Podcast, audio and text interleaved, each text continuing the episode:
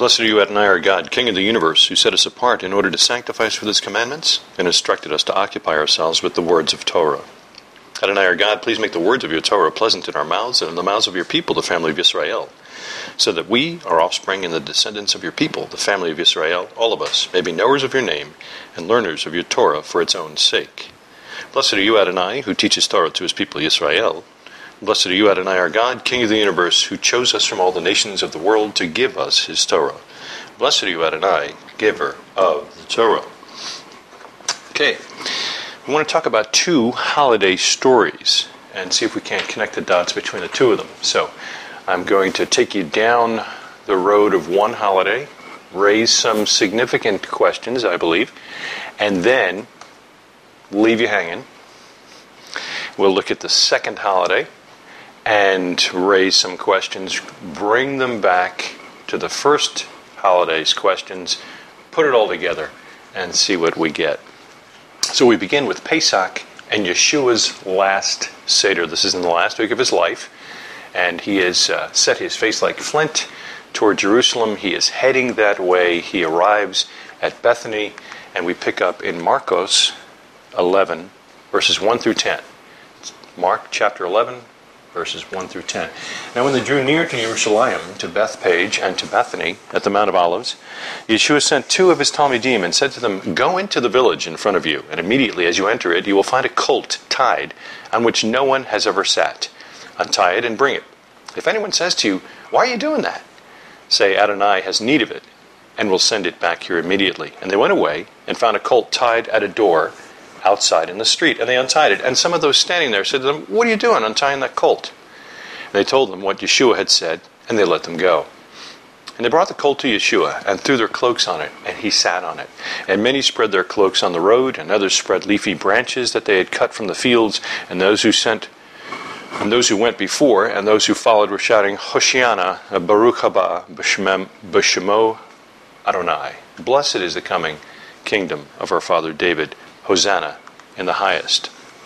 Well, you know, this is the triumphal entry into Jerusalem, and uh, some of the church commentators uh, have said that uh, the people of Israel were actually confused and were thinking that this was Sukkot rather than Pesach. And if you've kept the Torah for any length of time at all, you know that's a ridiculous statement to think that uh, Orthodox pious Jews would actually mix up their holidays. It's just, it's incomprehensible.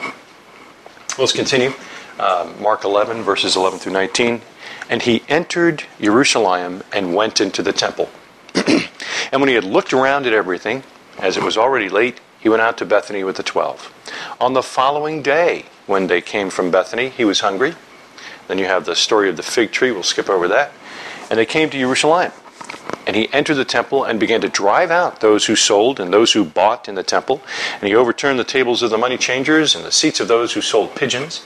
And he would not allow anyone to carry anything through the temple.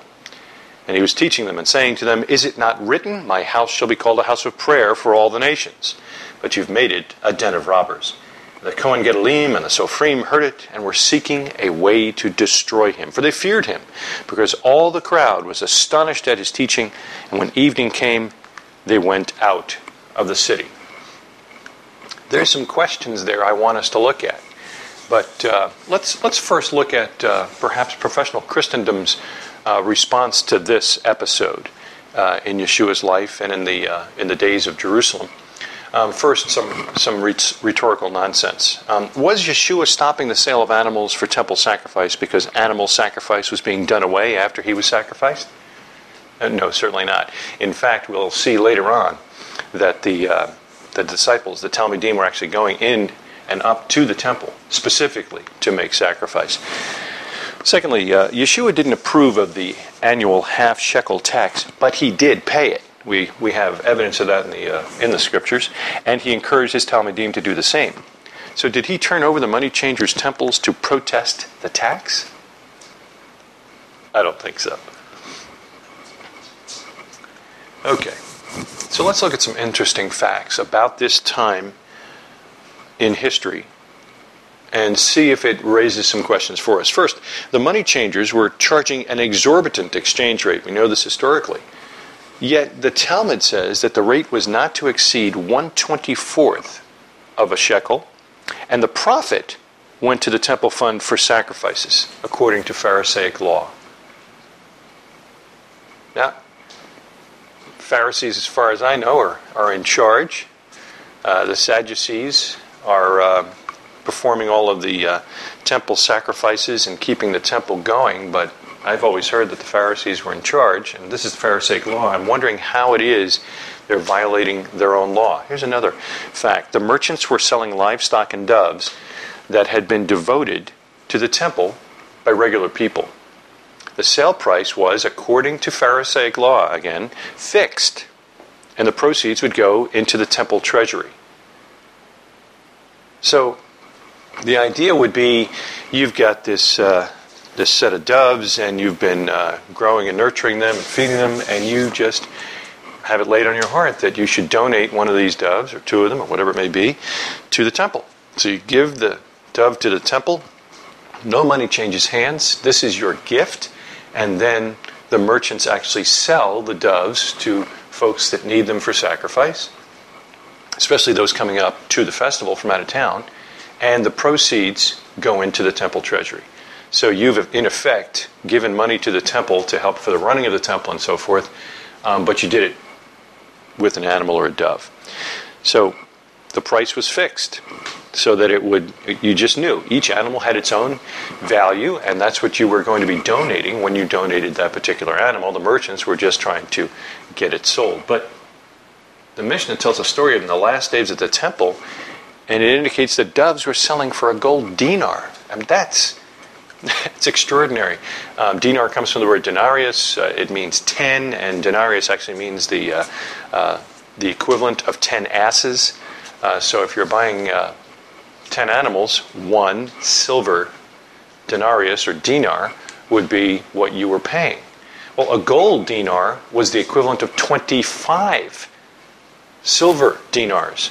So you're really looking at one gold dinar being the, the price or value the normal value of 250 donkeys. That's, that's some exorbitant price gouging. So, here's some questions that we want to consider. First one that came to my mind the Mishnah says that the money changers set up their tables starting on Adar 25. Now, if you're not familiar with the, with the Hebrew calendar or God's calendar, Adar is the last month of the year. It's just as spring is about to begin and the very next month is Nisan. And of course, we know the first of Nisan is the beginning of months for you, and the 14th of Nisan, between the twilights, is when you kill the Passover or Pesach lamb, and that kicks off the week of unleavened bread. So you can see that the money changers are setting up their tables, according to uh, the Mishnah, about a week before Nisan. So as your uh, pilgrims are coming up to Jerusalem and starting to uh, set up uh, their festival visitation homes, uh, the, the merchants are, are right on there. So, why didn't the master ever turn over their tables before this?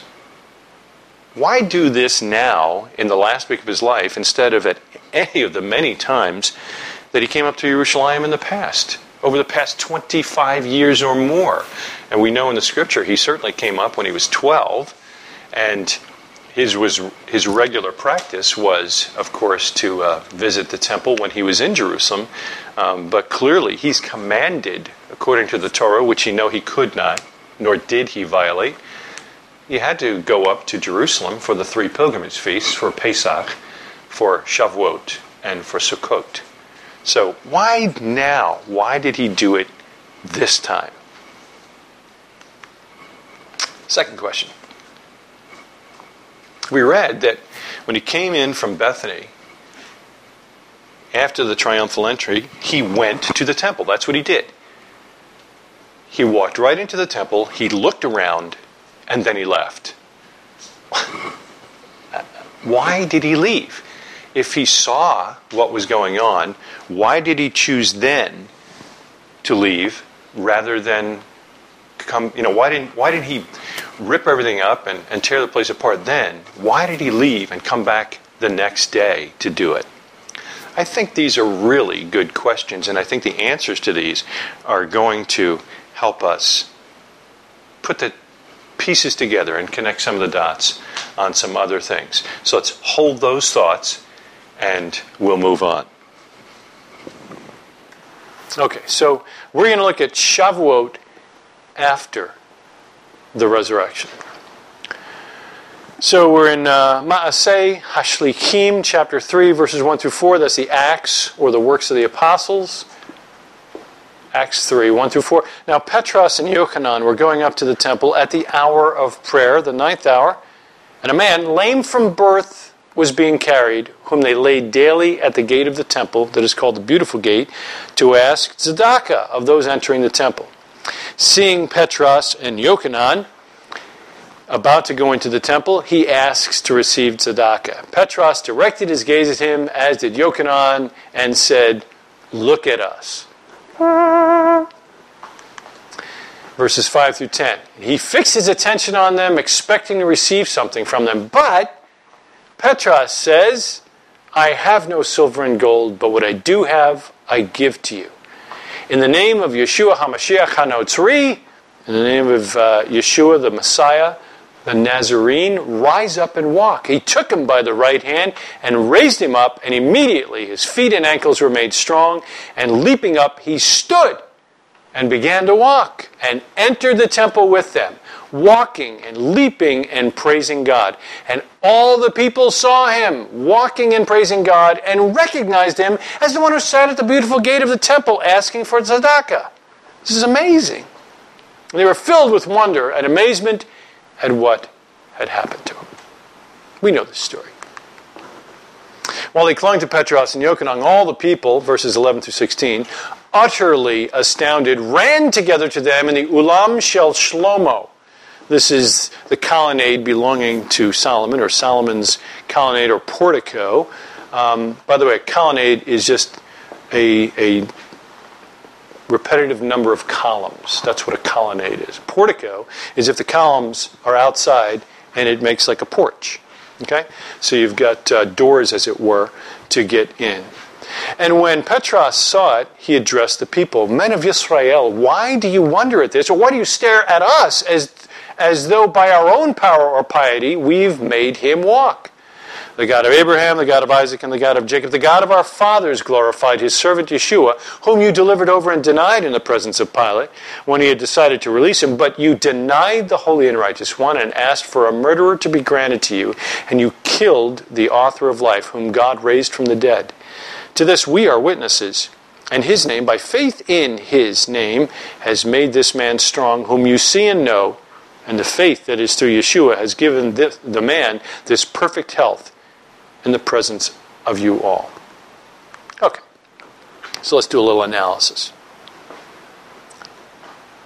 Why are these guys going in the temple? They're going in to pray. When are they going in? When is that?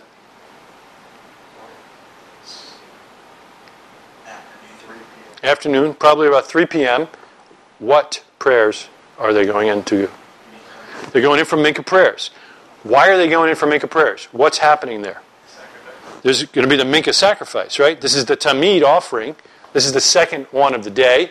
And there's a command to have these guys there standing, and these are going to be standing and watching to ensure that it happens appropriately. So they're going in to pray Mincha prayers while they watch the Mincha sacrifice. Um, what's the what's the big deal in the Mincha prayers? You're doing the Amidah, the standing prayer. But even though at that time it was a lot uh, smaller, I mean, the, the whole prayer service was, Oh, was no. considerably shorter. No, absolutely. Shorter, I would, I would assume yes, but we still know that the, a lot of the liturgy that we do today was done then. And certainly there was an Amidah, Right. because they were standing. There was a Esrei. Exactly. But, but even don't, I, don't, I, don't, I don't think they were praying for the temple to be restored or be praying for. No, no, ac- absolutely. Well, his point is Actually, that actually, the it's- Shemona Esrei predates this. Right. So the temple to be restored was to restore this This, temple. that, Yeah. I, okay. So, I mean, Ezra is the one that's really put together most of the Amidah that we have Right. today. I, I, I, I thought I was under the impression that even those two blessings were, were added were added later. In other words, not all 18, because there's actually 19 we do now. Right. Even the preceding 18. There were, com- there were, there were a couple combined, once, one split and, and it became two and. uh, And then one was added after the Master's resurrection. Always eighteen, that's Yeah. what's called resurrection. All right, but there was still a standing prayer of some type. What about the lame guy? What do we know about the lame guy? Stand, right. He can stand and pray. In fact, he's lame from birth, which is an amazing thing. I mean, this is not just a miracle that this guy can stand up. I mean, if you've ever been to the hospital, if you've ever had anybody in the hospital for any length of time and they've had like hip surgery or something, they've got to learn to walk, they've got to get the equilibrium back.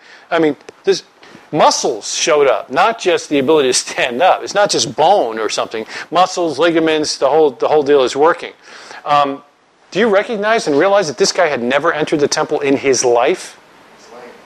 If he's lame, he's quote unquote defective. He's got a defect like crushed testicles and a lot of other things that are mentioned. This guy has never been inside that temple in his life.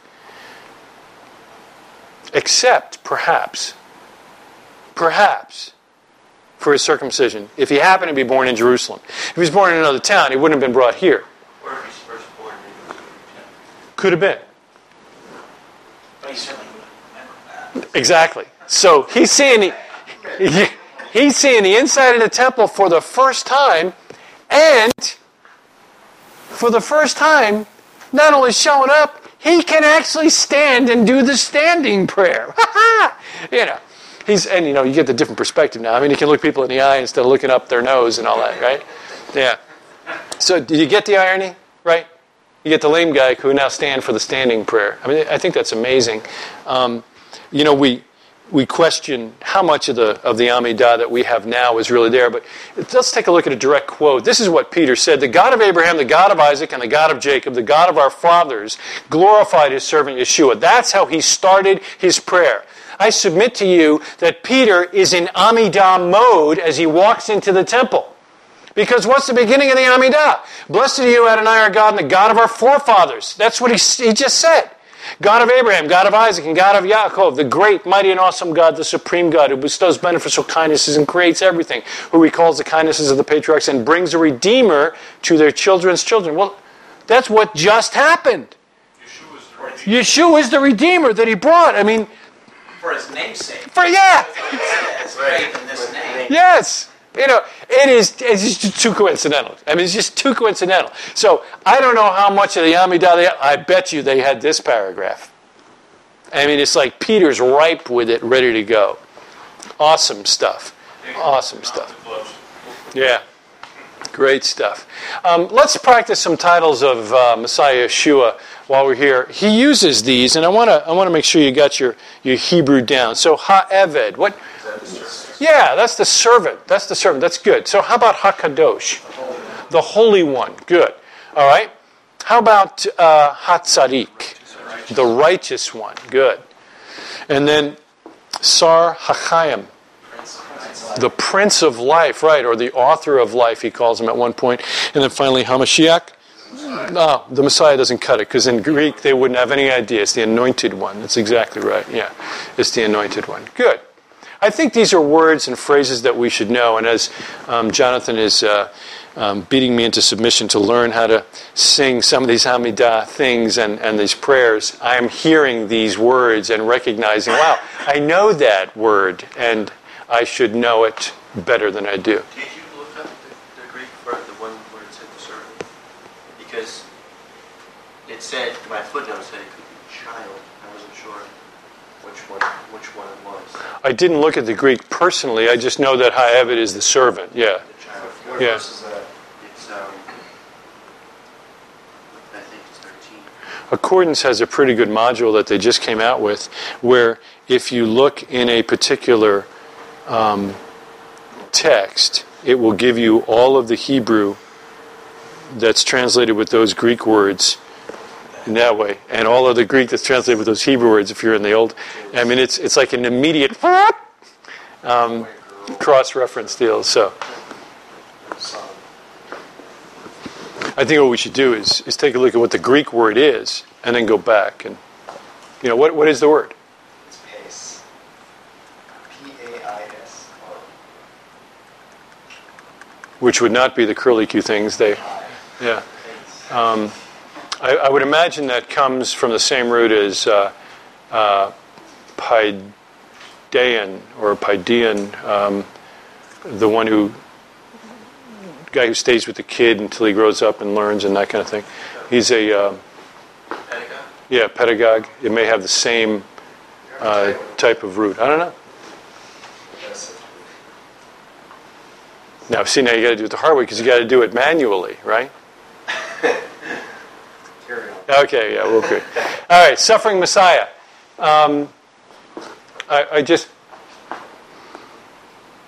while we're we're looking at titles, uh, if I asked you to tell me about the suffering servant or the suffering Messiah, what passage would you bring me to? Isaiah 53. You would bring me to Yeshayahu 53, verses 4 and 5. Surely he has borne our griefs, carried our sorrows, yet we esteemed him stricken, smitten by God, and afflicted. But he was pierced for our transgressions, crushed for our iniquities. Upon him was the chastisement that brought us peace, and with his wounds we are healed. That would be the first one I would choose as well. What's the second one? Okay. Um, I think you got to start to go through some parallelism there and say he, you know, the kind of thing. But yeah, that's a good one. I mean, the one that, that always comes to my mind is the, the story of Yosef. Okay. I mean, you got from Genesis 37 to the end of the book. I mean, this it's the greatest parallel, and of course, the sages saw that and came up with Messiah ben Joseph. Excellent. Yeah, that's the one I was thinking. Zechariah 12:10, I will pour out on the house of David and the inhabitants of Jerusalem a spirit of grace and pleas for mercy, so that when they look on me, on whom they have pierced, they shall mourn for him as one mourns for an only child, and weep bitterly over him as one weeps for a firstborn. I think that one speaks of both uh, the suffering that we read in, in Isaiah, but at the same time, the reaction as they recognize this is the one that suffered on our behalf. This is the one that suffered because of us. This is the one who suffered because of what we did. Um, the third one is a takeoff on this. There, this, this. There's a very similar phrase in the Nevi'im to this verse that I didn't notice until this week. Do you know where it is? No, not in Psalms, although Psalms talks about it a little bit. No, it's uh, Amos 8.10. Amos 8.10. I will turn your feasts into mourning, all your songs into lamentation. I'll bring sackcloth on every waist and baldness on every head. I know. Welcome to the club, guys. Um, I will make it like the mourning for an only son, and the end of it will be like a bitter day. So you can see the parallels here. It's truly amazing. It really is. So I just think that we should be aware of these passages, especially when we're talking to someone who's grown up not understanding or believing that Yeshua could, in fact, be the uh, Messiah. Well, let's keep reading in, uh, in the book of Acts. We, uh, we're at the back end of chapter 3, and now we, we hit the, the beginning of chapter 4, because what happens here, I think, is, is critical. Verses 1 through 6. As they were speaking to the people, this is again Peter and John, the priests and the captain of the temple and the Sadducees. Who are the Sadducees? They're the Sadducees. They came upon them, greatly annoyed because they were teaching the people and proclaiming in Yeshua the resurrection from the dead. They arrested them and put them in custody until the next day. Hmm. For it was already evening, but many of those who had heard the word believed, and the number of the men came to about 5,000. Just as a, a quick math thing, do you think 5,000 people put their faith and trust in Yeshua that day? Or 2,000? Why would I say 2,000 if the text says 5? Because we had 3,000 from Shavuot, and this is a couple days after Shavuot, and now the number is about 5,000. So I would say we've got a 2,000 delta. Still pretty large and uh, a lot of folks that are hearing Peter and John speak, I think this passage should be brought up when we're talking to someone who's been mistakenly taught that the upper room is where everything happened, and 3,000 people happen to fit into this tiny little upper room. You know, well, gosh, maybe it's the same kind of thing here because now we have a clear reference. In the earlier one, we talk about the upper room, and now we got a completely different scenario. It says, and it happened that, and it just goes on as if, I mean, if you're not catching the break, you'd think they were still in the upper room, uh, when in fact, uh, the scripture goes out of its way time and time again to say that they were in and about the temple all the time. So here we've got it clear. And, uh, Whether you've got 5,000 or just 2,000, you still got a good deal. Of course, it's, it's appropriate that the Zadokine would be the ones that were breaking and Why would they be greatly annoyed, Greg? Because they don't believe in resurrection. They don't believe in the resurrection, and the key right here, I do not believe, is proclaiming Yeshua. The focus in this is not that they're proclaiming Yeshua, that they are proclaiming in Yeshua the resurrection from the dead. That would get them greatly annoyed. Exactly right. Kind a double whammy. You bet. Was that because they they only believed that the Messiah was the one that would, uh, well, maybe not speaking specifically of the Sad, of the Sadducees, but I was just thinking. I was just reading in John again. and I just wasn't sure.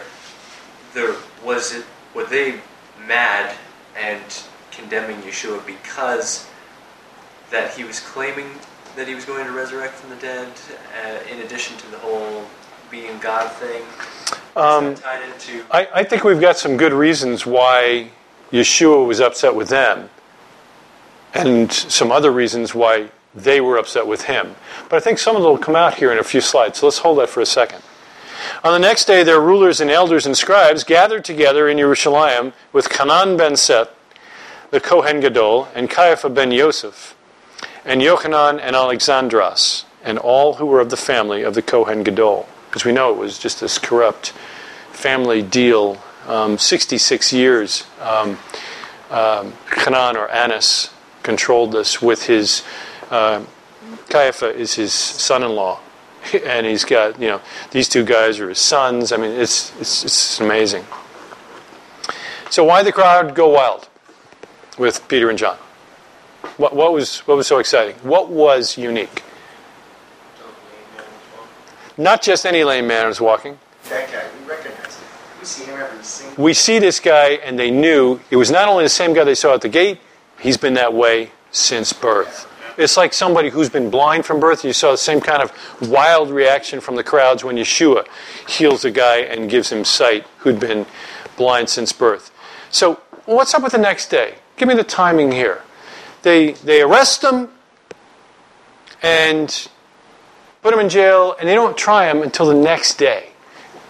Because you're not allowed to have a trial um, at night. It has to be during the day where it's open to everybody. You bet. And even more specifically, the Talmud says that the Sanhedrin was in session between the Tamid offerings.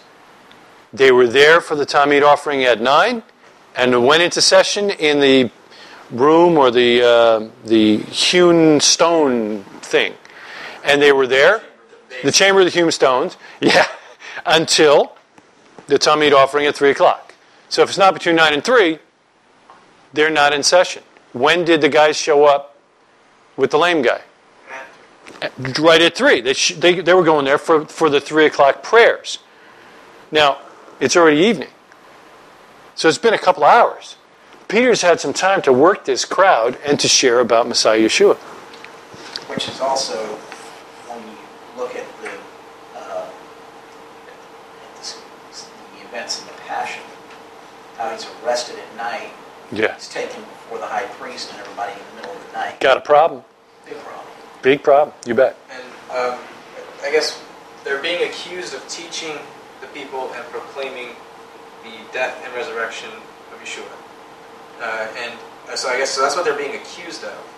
And where, and going, bringing it back to the Torah or even to the Talmud, what, where would that classify as actual offense? Well, I think we see a little later that there really is no offense because they're not charged formally with anything. They're warned to keep their mouths shut and they're let, they're let go. So, to your point, I don't, I don't think it's a formal deal. They just want to, you know, get rid of habeas corpus and hold these guys for a minute and chat with them. Maybe make them an offer they can't refuse. You never know. I. What's the two problems that chief, the chief priests have? Yeah, resurrection. And I Yeah. It's one thing if you want to have, you know, congregate outside, but in the temple, teaching the people, this is where. This I, I, I think that's big, Yeah. right? They're, they've just said on their turf, th- these high priests killed the Messiah. This is. Unbelievable. And if, if you're questioning, if you're thinking it's just tradition that the Sadducees didn't believe in the resurrection from the dead, Luke 20, verse 27 says it very clearly.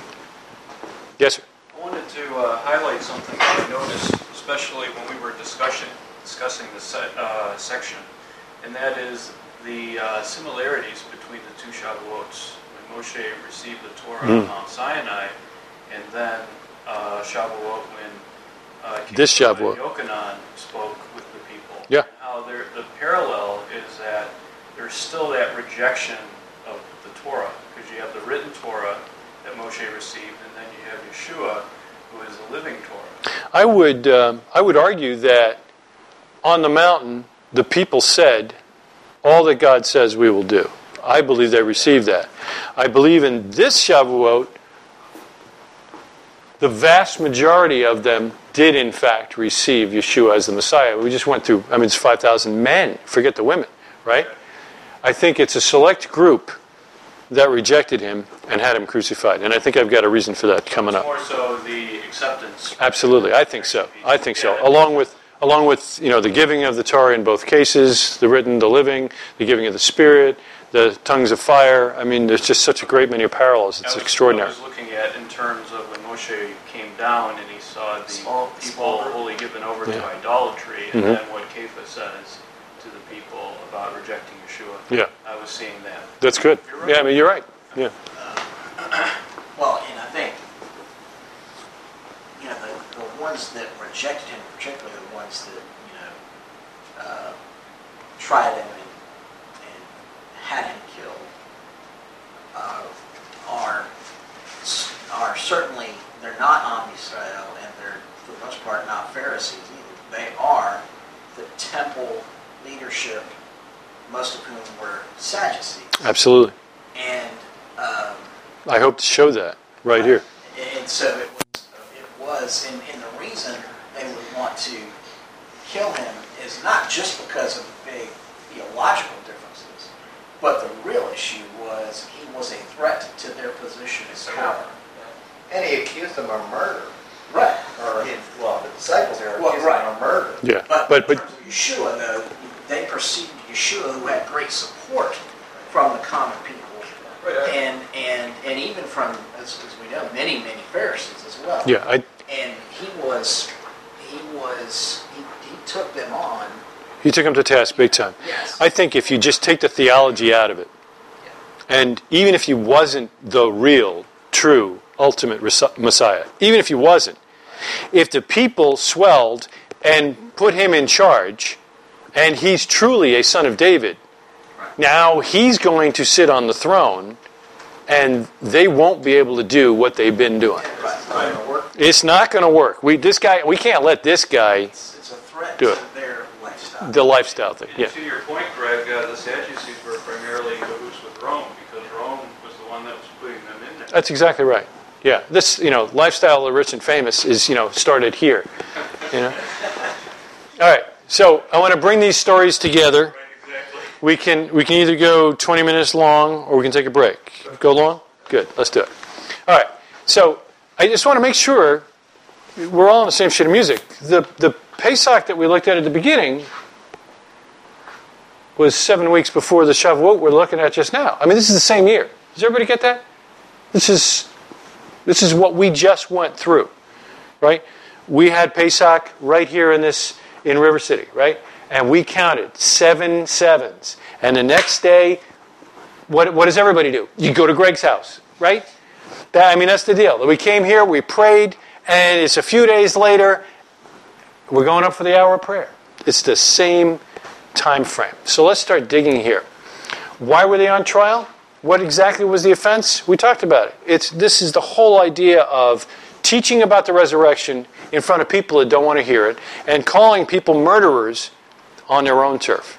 If, if they would have been, um, uh, I guess, seen as possibly supporting a false Messiah, then, and I can't remember off the top of my head, but I think in, in the Talmud it says uh, the amount of judges necessary to condemn someone for that type of capital punishment would, would be the, the full. You got to have the full deal. Really sure. Yeah. So that would be 71. Right. But, um, so and that, that could be uh, another factor why they actually waited until next day. Well, it could have been, um, but I, th- I think you're being very gracious and assuming that they want to do things on the up and up, and it seems that that may not be the case anyway, right? Okay. Tell me about this Sanhedrin. Just uh, what we looked at so far, tell me about the Sanhedrin. You, you mentioned a little bit there. We know they're, we know we got a bunch of Sadducees. They're divided. They seem to be divided. So we mentioned about the Pharisaic law on some of these things, but it doesn't appear that the Pharisaic law is in practice here. I'm wondering about that. Majority rules. Could be, could be. I think, I think the Pharisees are being, obviously, uh, later on when we see Gamaliel's response. Yeah. Is that they're being extremely diplomatic. In other words, they, they may have a, they may have a legal, uh, opportunity to oppose the council, uh, or the rest of the council, Yes. but they don't seem to be taking it. But they are trying to achieve the same uh, goal without being confrontational. Yes. And Gamaliel is, is apparently being diplomatic, which leads me to believe that they don't have the power in the Sanhedrin that their either their numbers or their position, because they have Nasi, Right. Would permit that. But Right. it doesn't seem like they're y- I exercising. think we've got a reason for that coming out here because that's exactly right. I mean, this is Pharisaic law, and this is, I mean, this is the ones we looked at before, right? If if we've got this exchange rate that's supposed to be fixed, and the profits are supposed to go in, the Talmud makes it clear that the profit didn't seem to be going in; it was going into somebody's pockets. Sale price of the uh, animals devoted for the temple, same kind of deal. According to Pharisaic law, it should have been going there. So why aren't they arguing? Why aren't they stepping up? Why aren't they enforcing their own laws? Why aren't they being a little bit more pushy? And maybe we've got some stuff here. The Prushim, that's the Pharisees taught, uh, don't carry anything on the Temple Mount or use the Temple Mount as a shortcut. You can read this in Josephus as well. Right? That's uh, out of the Mishnah in Berachot 9.5. And yet, we've got Yeshua not only getting the, the merchants out, not only turning over the money tables, but it specifically says he was stopping them from carrying anything through the Temple Mount. So here we've got yet another thing that the Prushim taught that's not being done. Yes, sir. Is it possible, um, if there were some Prushim the Sanhedrin that were followers of Yeshua? We know there was. Yeah. I know two for sure. They buried him. And also, uh, uh, Nakdimon. And I man, I I don't think we have clear evidence about Gamaliel, but gosh, it seems pretty pretty close. You bet, you do. But but again, it doesn't answer our questions, right? You know, we've got some stuff here. Here's another one. The Sanhedrin adjudicates capital, capital cases from the chamber of hewn stone in the temple as required by the Torah. In Devarim 17:8, it says they got to be in the temple to do one of you know any kind of capital case stuff. Hmm. But the Talmud says in Bavli Avodah Zarah 8b, it says that 40 years before the destruction of the temple, when is that? This is now. This is what we're talking about. The Sanhedrin exiled themselves from the temple. They, they no longer met on the Temple Mount, but to Canut. Now, I, I looked that up, and varying opinions, but it appears to be a marketplace.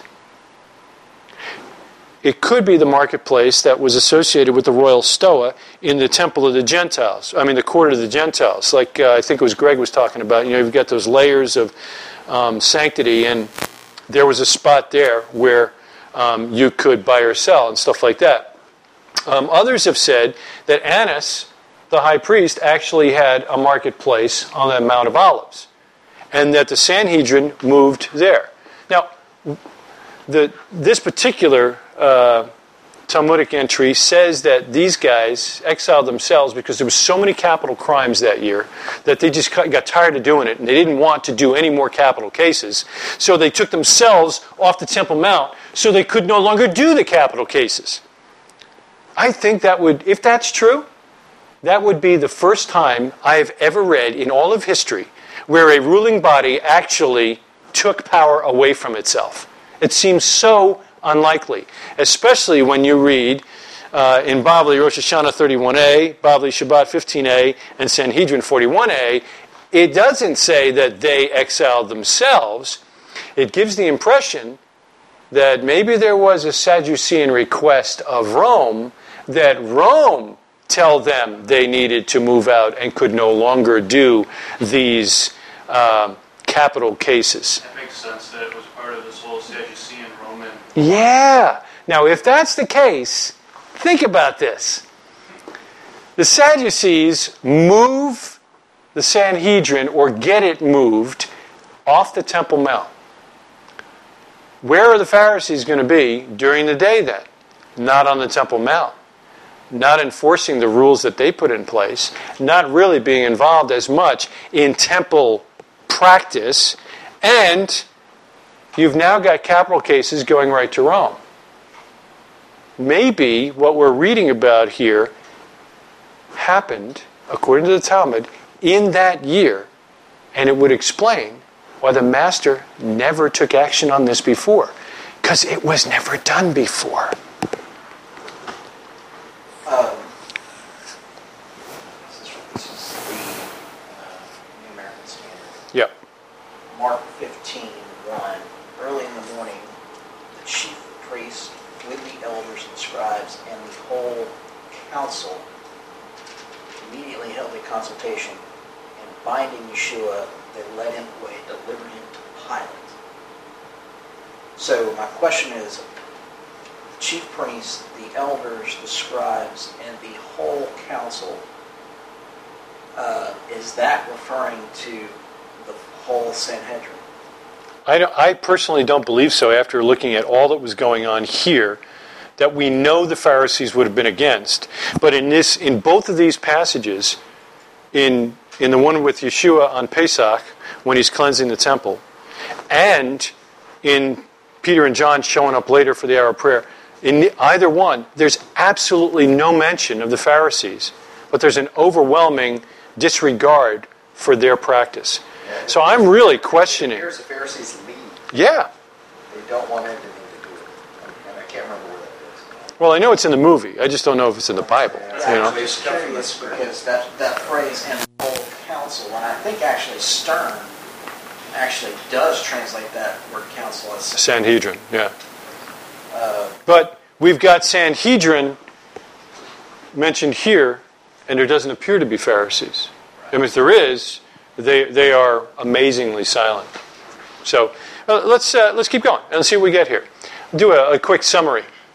If this is true, if, if we can rely on what the Talmud says about the timing, then it is evident then that the Zadukim pushed the Prushim off the Temple Mount and effectively took over the Sanhedrin to a large degree that the Zadukim allowed the merchants to set up shop on the Temple Mount in the royal stoa in the court of the Gentiles. So now you've got merchants on the Temple Mount buying and selling for the first time. That the Zadukim allowed people to carry objects through the Temple Mount and allowed the Temple Mount to become a shortcut. All of these, the Prushim were totally against. And then finally, I think there's evidence that they delayed the beginning of Nisan by a day to make Pesach fall on Shabbat instead of on Friday, so that the counting that we've all been wondering about when do we start counting? So the counting would be the same for both the Pharisees and the Sadducees. And they guaranteed it. Because if they're in charge of the Sanhedrin now, the Talmud speaks of false witnesses that were brought up in this year in order to sanctify the moon early, or actually one day late, and cause their counting method to work. It just happens to make both of them come together. So that the Shavuot that we had, where the Spirit was poured out, actually had everybody together. That's amazing. Because that would actually mean that, and, and what you read is uh, that there was strict division in the city. There were some who agreed that the the Sadducees, Sanhedrin, they've got the ability to call it when they call it, and they stuck with them. There were others that knew they were false witnesses. They had seen the moon themselves. They knew that it was actually a day earlier and that it was all a sham. And there was a split. This would explain why you've got John pretty much a day off from the rest of the synoptic gospels. The- yeah. So he's saying it's a day earlier. And the master seems to be following that and has his Seder a day before, evidently, everybody else. This is the first time I've seen an example or, or some explanation for how that could be. He's actually following the rule. Bavli Sanhedrin 43a on the eve of Passover and the Sabbath eve, they hung the Nazarene. None was found, and nothing in his defense was brought forward, and they hung him on the eve of Passover. That's pretty interesting. It means they were both Friday evening. Don't, we do, we believe? Do we believe that they moved a day? I'm, I'm just pulling stuff from the Talmud. Well, I'm just pulling stuff It from. wouldn't, it wouldn't necessarily be Friday, that doesn't Right. Friday. It could have been, it could On have the been eve of, the, the, no, it's the eve of, uh, Pesach, it's a, a separate. Well, they've got it, it, it's a Yom Tov. So um, one reading of of Sanhedrin 43a says it was the eve of Passover, and the Sabbath eve is not in there. And there's another variant that says it was both the eve of Passover and Sabbath eve. Well, that would why would you have a variant that says it like that unless there was some kind of mix-up or questioning about the calendar? So I'm not in the timing right now. I'm just questioning: Is it possible that the Sadducees played Hooby Scooby here. Yeah. Having found a way to get rid of those pesky Prushim. Um, we've got some scripture fulfilled here, and I think that when you bring it into account with what this, with potentially what the Sadducees may have done, Jeremiah 6:13, for from the least to the greatest of them, everyone is greedy for unjust gain, and from prophet to priest, everyone deals falsely. Well, the priests are who we're talking about. Eichah 4.13, that's Lamentations. This was for the sins of her prophets and the iniquities of her priests, who shed in the midst of her the blood of the righteous. Now that's a cool deal, and you could play that out. Yechezkel or Ezekiel 22.26, her priests have done violence to my Torah, have profaned my holy things. They have made no distinction between the holy and the common, neither have they taught the difference between the unclean and the clean, and they have disregarded my Sabbath, so that I am profaned among them which would be all inclusive of everything that they supposedly did in this case. Zephaniah 3 4, her prophets are fickle, treacherous men. Her priests profane what is holy. They do violence to the Torah. John 7, 2.17, as Talmidim remembered, it was written, Zeal for your house will consume me. These are all come to pass in, in this year. Malachi 3.1, Behold, I send my messenger, and he will prepare the way before me. And Hashem, or Yeshua, whom you seek, will suddenly come to his temple. And the messenger of the covenant in whom you delight, behold, he is coming, says Adonai Tzevaot. He did that. Yeshua did a midrash on these guys. He takes two verses, one from Yeshayahu or Isaiah 56 7, for my house shall be called a house of prayer for all peoples, and the other one out of Jeremiah or Yirmiyahu 7 11. Yes, uh, has this house, which is called by my name, become a den of robbers in your eyes? Behold, myself have seen it, declares Adonai. So he takes two verses that have the same wording in them, pulls them together, and by using the court of the Gentiles, the Sadducean priests have become these very robbers that he's talking about. He used these two. How, how could the temple be a den of robbers? Unless everything that you just heard about, the merchants charging so much more, and the uh, uh, high costs and everything. Not only were they elevating the, the prices, gouging people, Yeah. taking advantage of it, but, uh, but I don't think all of the proceeds were making it to the temple treasury either. Exactly right. So, you know, every which way from Sunday, so to speak. uh, there's, there's, they got a lot of explaining to do, Lucy. So, so maybe uh, also, which goes with the robber, uh, Absolutely. And we, we know that from history. Yirmiyahu 7 12 through 14. I never read this Jeremiah verse in, in this way. It just never hit me like this. Maybe, maybe it did you, and I've just been behind in the times. Listen to this. Go now to my place that was in Shiloh, where I made my name dwell at first, and see what I did to it because of the evil of my people Israel. The church loves this, right?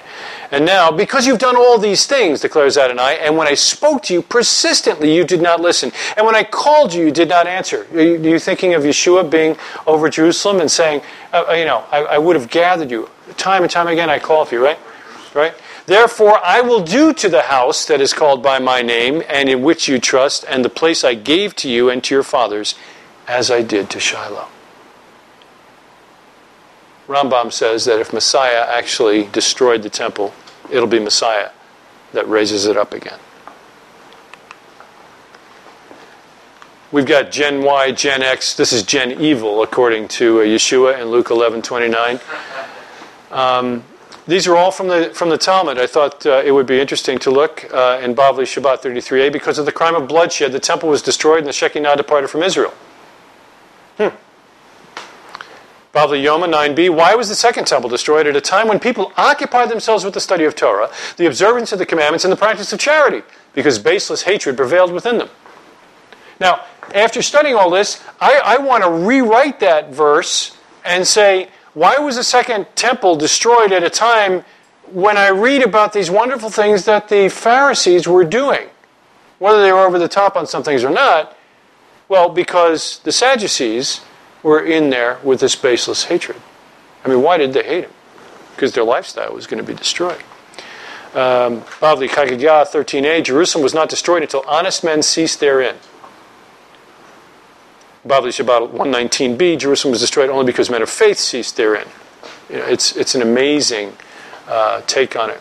You know, one thing that I've been noticing as we've been talking about this is it really seems, especially within the professional Christendom, that the almost they take the Sadducees and the Pharisees to be synonymous. Oh, yeah, they lump them all together. Sure They're the that- rulers. Right. You bet. I'm sure that they could tell you, no, I believe they were separate sects. Yeah. But I mean, when they talk about, you know, you know, speaking against Jesus, or Yeah. it, they always lump them together. Yeah, and I, I think, sadly, um, the Pharisees normally take the brunt of that because everybody can remember the name Pharisee. I mean, it's, it's, a, it's synonymous with the word hypocrite in our own language, not right? Most, yeah, ma- most people can't remember the Sadducees other than they're sad, you see, because they don't believe in the resurrection. But, you know, they, they kind of push them off, and it's the Pharisees. But I think, as we've talked about here before, it's like, it's like family getting together and arguing, right? I really think that he took on the Pharisees because he cared about it. But he said some very kind words about the Pharisees, including the fact that they were righteous. Um, he didn't, as I recall, ever say that about the Sadducees. That's exactly right. Yeah, I mean, there's something up there. All right, so uh, Zechariah 14:21. This is an interesting deal. There will no longer be a Canaanite in the house of Adonai Tzevaot in that day. This is in days of Messiah, I'm assuming. Why single out the Canaanites? They don't even exist. Why, why would you do that? Um, Canaanite, does that equal Gentile? Well, we can't, right? I mean, because that would violate others. Because even the Lord said it. You know, my house will be a house of prayer for all nations. That means for Gentiles. Um, Targum Yonatan and most of the Jewish translations translate Canaani from this Canaanite word as merchant. Well, now he's literally fulfilling Zechariah 14:21 by kicking the merchants out. That's amazing to me. So much stuff coming together. So, in summary, the same Sanhedrin corrupted the calendar, profaned the temple, broke the Sabbath, denied the resurrection, had Yeshua crucified, the Talmidim arrested, caused the temple destruction, and eventually the exile of God's people. This is the same Sanhedrin that convicted Yeshua. It didn't change in seven weeks. It didn't change in 50 days. This same Sanhedrin we're talking about right here had to be in place at the beginning of Nisan. Yeah. Is, is this the same Sanhedrin that uh, that Yosef of Arimathea and Yes. Yes. Yes. Yeah. Not Gimel Ben Yeah. Uh, it, we, we have to. There were, there were, There were righteous there men were righteous day. men on the council, but they were obviously a minority. Evidently so much a minority at this point, like, like Rick was saying, they either couldn't speak up or had to be amazingly diplomatic, but they seem to have lost all power and control over the happenings on the Temple Mount. Because we know what their rulings were, and we know what they were, evidently, most of Yeshua's life. Add to that division within that rank between House of Shammai and House of Hillel. Yeah, realizing that House of Shammai has an upper hand as well. yeah. And House of Shammai is in, not in cahoots, but is certainly uh, more, uh, uh, Has more affinity to Rome. more, no, more affinity to the Sadducees. Oh, yeah. Or, or the, or the chief priests. Yeah, absolutely. And, and you can see where men like Gamaliel and uh, uh, Yosef and uh, Nakdimon. were actually we're in a, in a minority of a minority. Yeah. So I mean, they're pretty. I mean, they're the righteous ones, You bet. and they're they're pretty incapable of of shutting it down. Well, if you got 71 guys, and we just named three, maybe you got 10.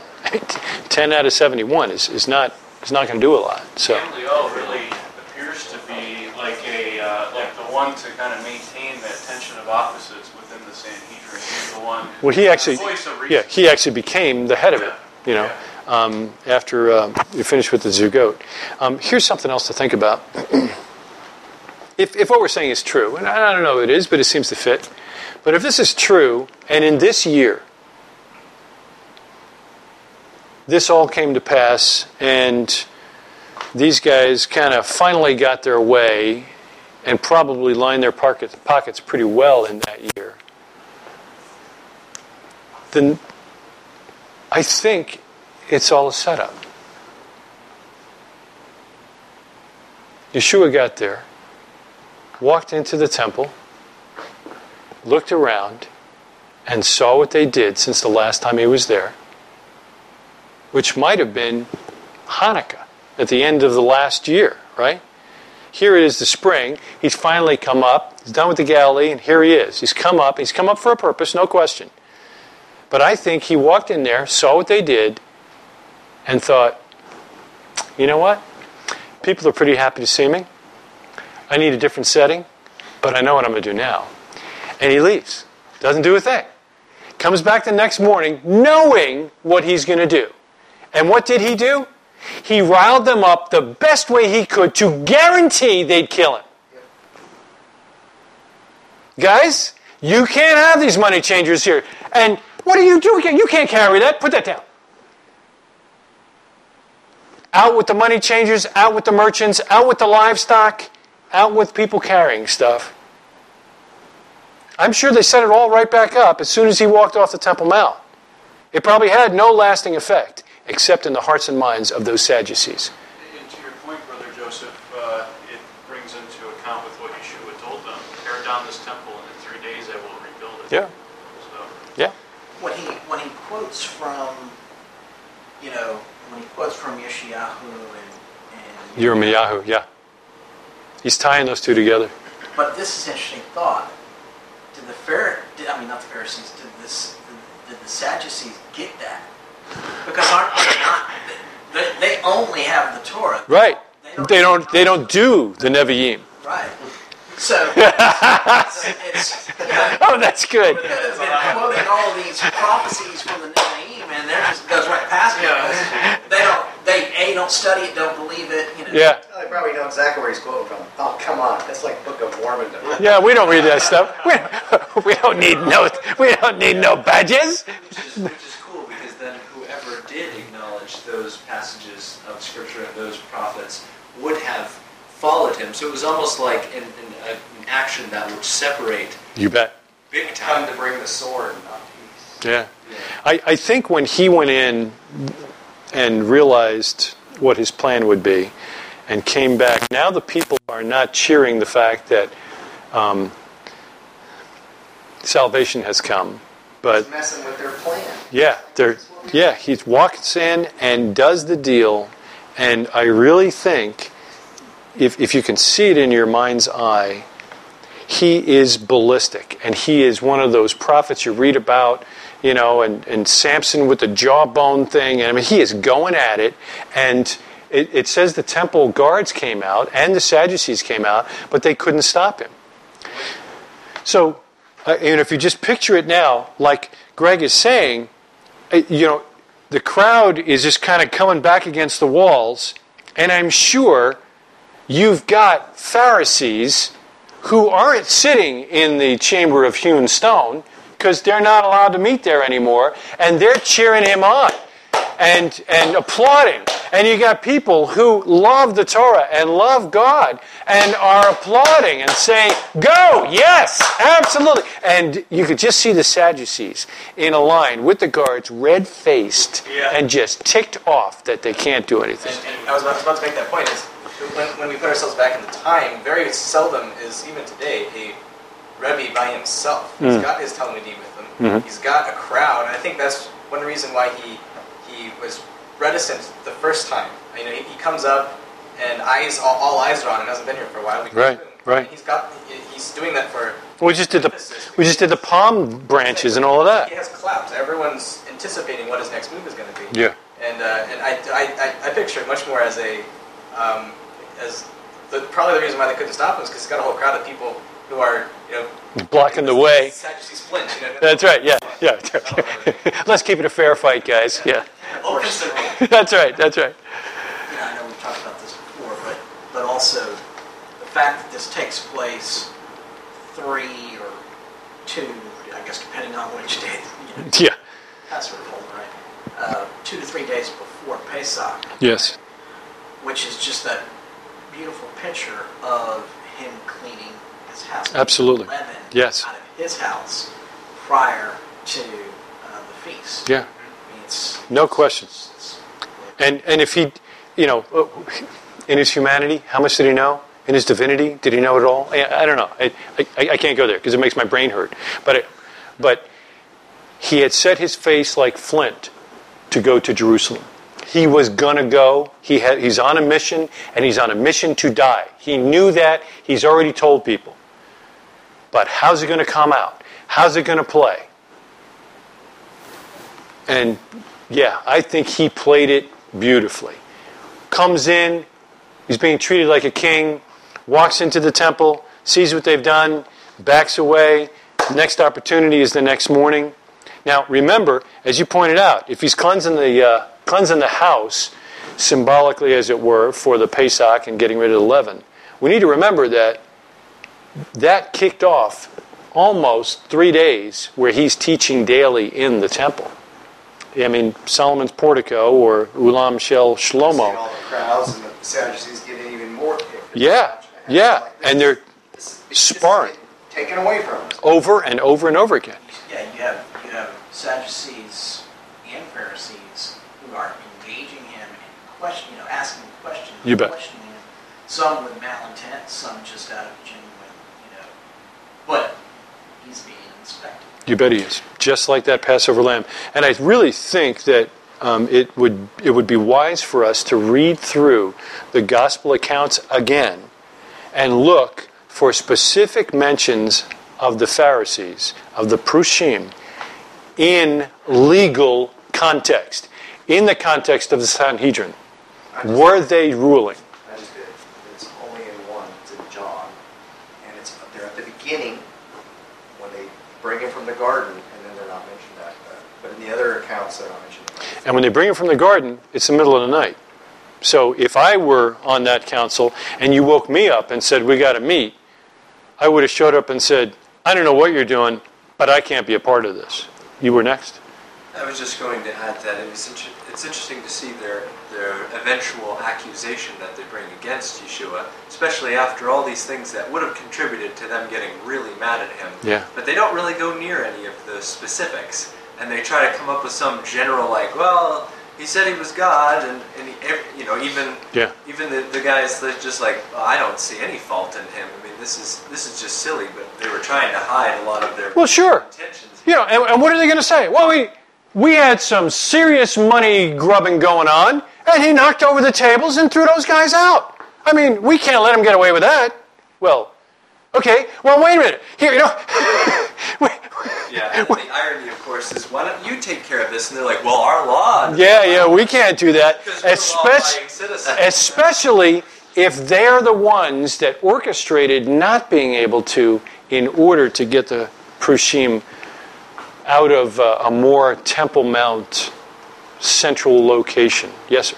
You know, it makes me wonder, um, since he had those three days after this event to teach, if maybe Or two. the Sadducees brought that question about tribute to him after this event, thinking, well, he certainly it was after that event. Of himself. Let's try to catch him with this. Yeah, it was after this event. Okay. The very first thing he did that week was walk in, look around, and leave. The second thing he did was walk in and kick butt. And I think he took names, actually. Pharisees uh, were cheering in droves. I think they were. I think they were. But I, I think that uh, I think the key here is uh, is to look at, at the, the Talmud and see some of the references in the timing. And I had never noticed before that they had moved where the Sanhedrin had met. Why would we want to study the Talmud? That's just all with the rabbis. Well, you know, Greg, I want to warn you, man. If you study the Talmud, you could go blind. yeah, it's as simple as that.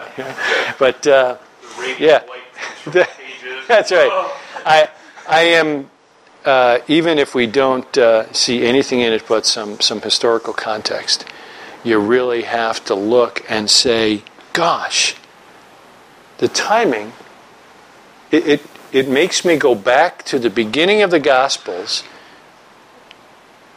and remember Paul's writings, I think, in, in Galatians, where he says, in the fullness of time, God sent forth his son.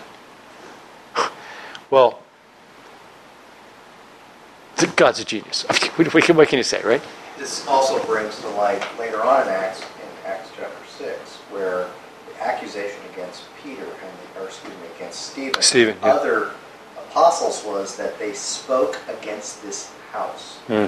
And we know that to be a false accusation. However, in light of what Yeshua did, and, and, and if the uh, ruling authority saw that was a threat against the, The house. their system, Yeah, yeah. uh, that would be a that in their mind. That's not a false accusation. That's a true accusation. I mean, Mm-hmm. adver- they're trying to mess with the way things we do things here. Exactly.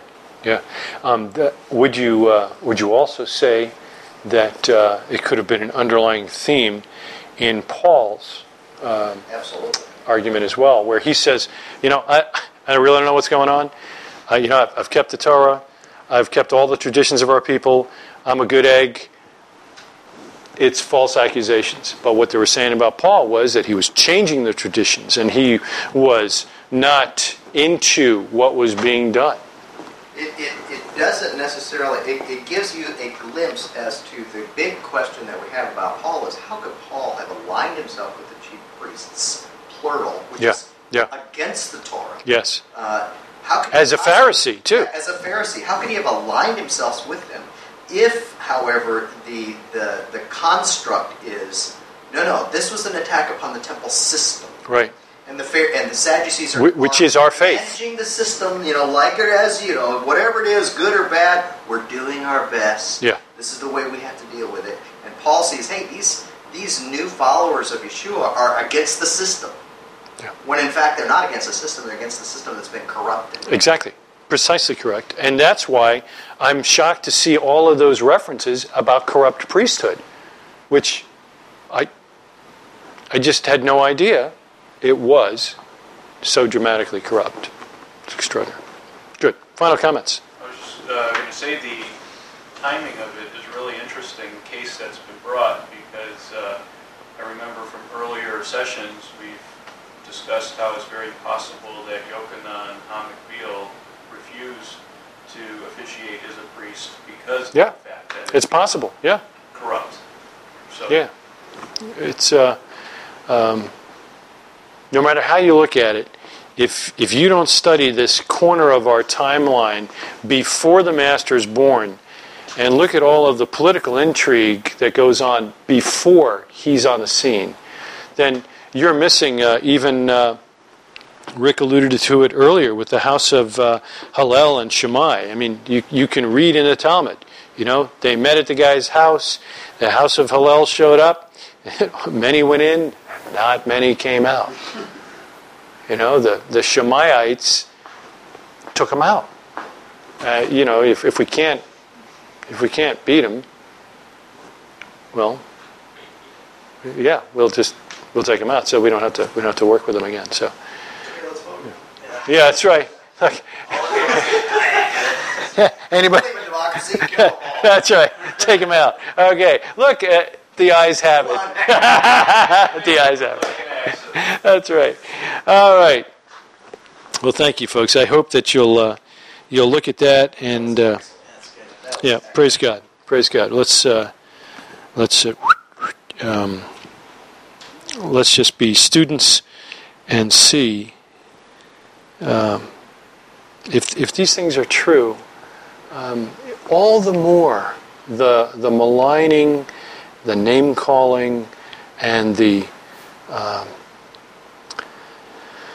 a terrible reputation that all of God's people, that entire generation has received, may be due in part, as we say about the leadership in professional Christendom today, leading the people astray.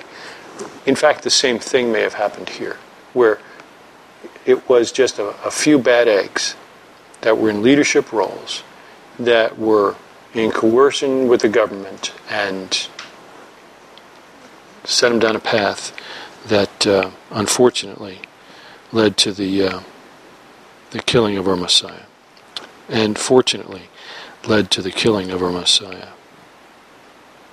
Final comments before we pray. We'll just call it an early night, guys, and um, if you have opportunity, um, maybe you can go ahead and see uh, see Johnny if he's uh, if he's up to it. Thanks for doing all the study in the Talmud, so we didn't have to go blind. Yeah, that's right. Just I'm just trying to save you, buddy. You know what? Just trying to help you out here. What's amazing about how the Talmud brings to light, illuminates, as it were. Yeah. You know, it, it just to me it just re- reinforces the whole notion that Judaism has so much more concrete evidence that Yeshua is in fact the Messiah Absolutely. than, than, than the church has ever had. That's exactly the right. church has. They got from them anyways. Right. And the, and the irony is that even though they have so much more evidence, we are loath to look at it because we might go blind. Is, it, is that some like, joke slash reference that means blindness? Yeah, guys in my generation, there were just things you didn't do because your mom told you you'd go blind. Um, one of them was you didn't want to own a BB gun because you could go blind. Uh, you should try, right? Yeah, I mean, there, there were. That's right. There were very, there were various things that you just didn't do. Why not? Because you might go blind. Uh, you know, and uh, some of it we, we just can't talk about now. But um, see me after class. Oh my, may it be your will, Adonai our God, that a mishap not come about through us. And may we not stumble in a matter of law and cause our colleagues to rejoice over us. And may we not say regarding something which is tameh that it is tahor, and not regarding something which is tahor that it is tameh. And may our colleagues not stumble in a matter of law, and we rejoice over them. For Adonai grants wisdom from his mouth come knowledge and understanding of God. Unveil our eyes that we may perceive wonders from your Torah. Amen. Thank you, gentlemen.